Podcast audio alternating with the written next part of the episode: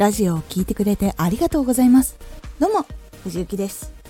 毎日16時と19時に声優だった経験を生かして初心者でも発信上級者になれるラジオを発信しております。さて今回はゲーム収録は一人でする。これを最後まで聞いていただくとアイディア力と技術が必要で重要だということがわかります。早速行ってみましょう。芝居は相手と会話をして気持ちも動いてたくさんの人の感情を動かしていきます。ですが今の環境や仕事の状況で一人でやらなきゃいけないこともあります。ですが相手の声を収録されたものを聞いて芝居をするのも可能なのですがゲームはブースに入って一人で芝居をしていきます。相手の会話は芝居をイメージするしかありません。そしてセリフは区切りごとに収録されるのでちょっと言っていて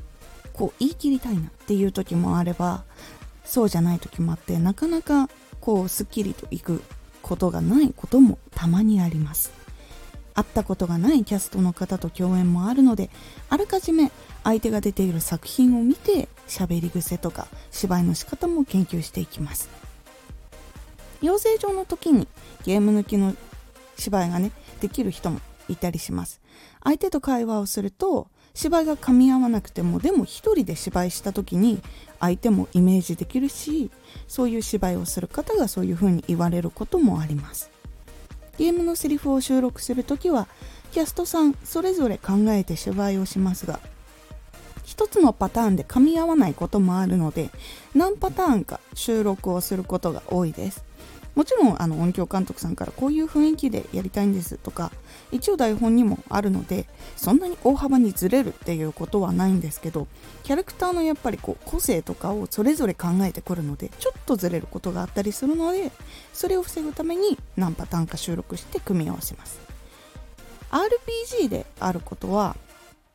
技名を何パターンか収録して技名オンリーの収録っていうのをやることがあります。長い時は数日かかることもあります。その技の量がめちゃくちゃ多いとか。そう結構あったりします。で結構技系が一番ハードです。一番体力を使うのでもちろん喉もすごい消耗します。なので収録の時はいつ収録するか話し合う方もいます。最初にやりたいっていう人もいるし真ん中にやりたいっていう人もいるし最後がいいっていう方もいらっしゃるのでやっぱりそれぞれの喉の調子とかいろんなものがあるのでその方に合わせてやっていくことが多いです。とここまで1人で収録するゲームは1人で収録するということをお話ししてきましたが会社さんによって一緒に収録するところがあったりします。掛け合いを一緒にさせてくれるんですよ。例えば「テイルズ」シリーズとか。そう「テイルズ」シリーズはね掛け合いで収録をさせてもらえるっていう話をキャストさんとかもしているので知っている方は知っているかもしれないですね。です。大抵の場合は1人で収録なのでもう想像のための情報をいっぱい調べてどう来るかをイメージして芝居をいくつかすぐにできるようにすることがすごく大事な現場になっていきます。いかがだったでしょうか？今回の状況はかなりイレギュラーですがでも仕事でのリテイクの時に新しいアイデア力とそれにつなげる技術がもうパパッとできなきゃいけないことが求められるのでかなり必要だったり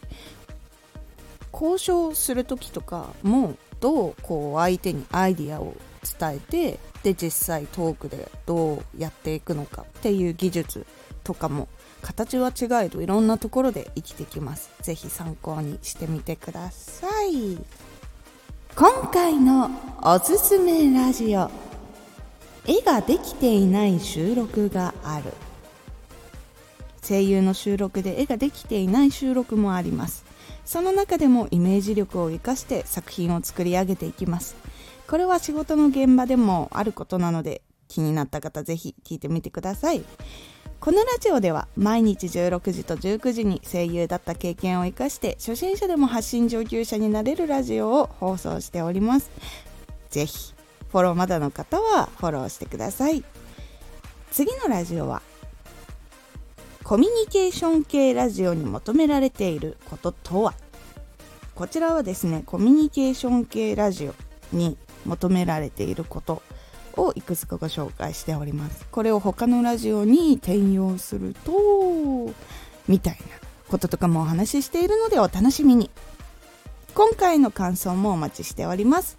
ではまた。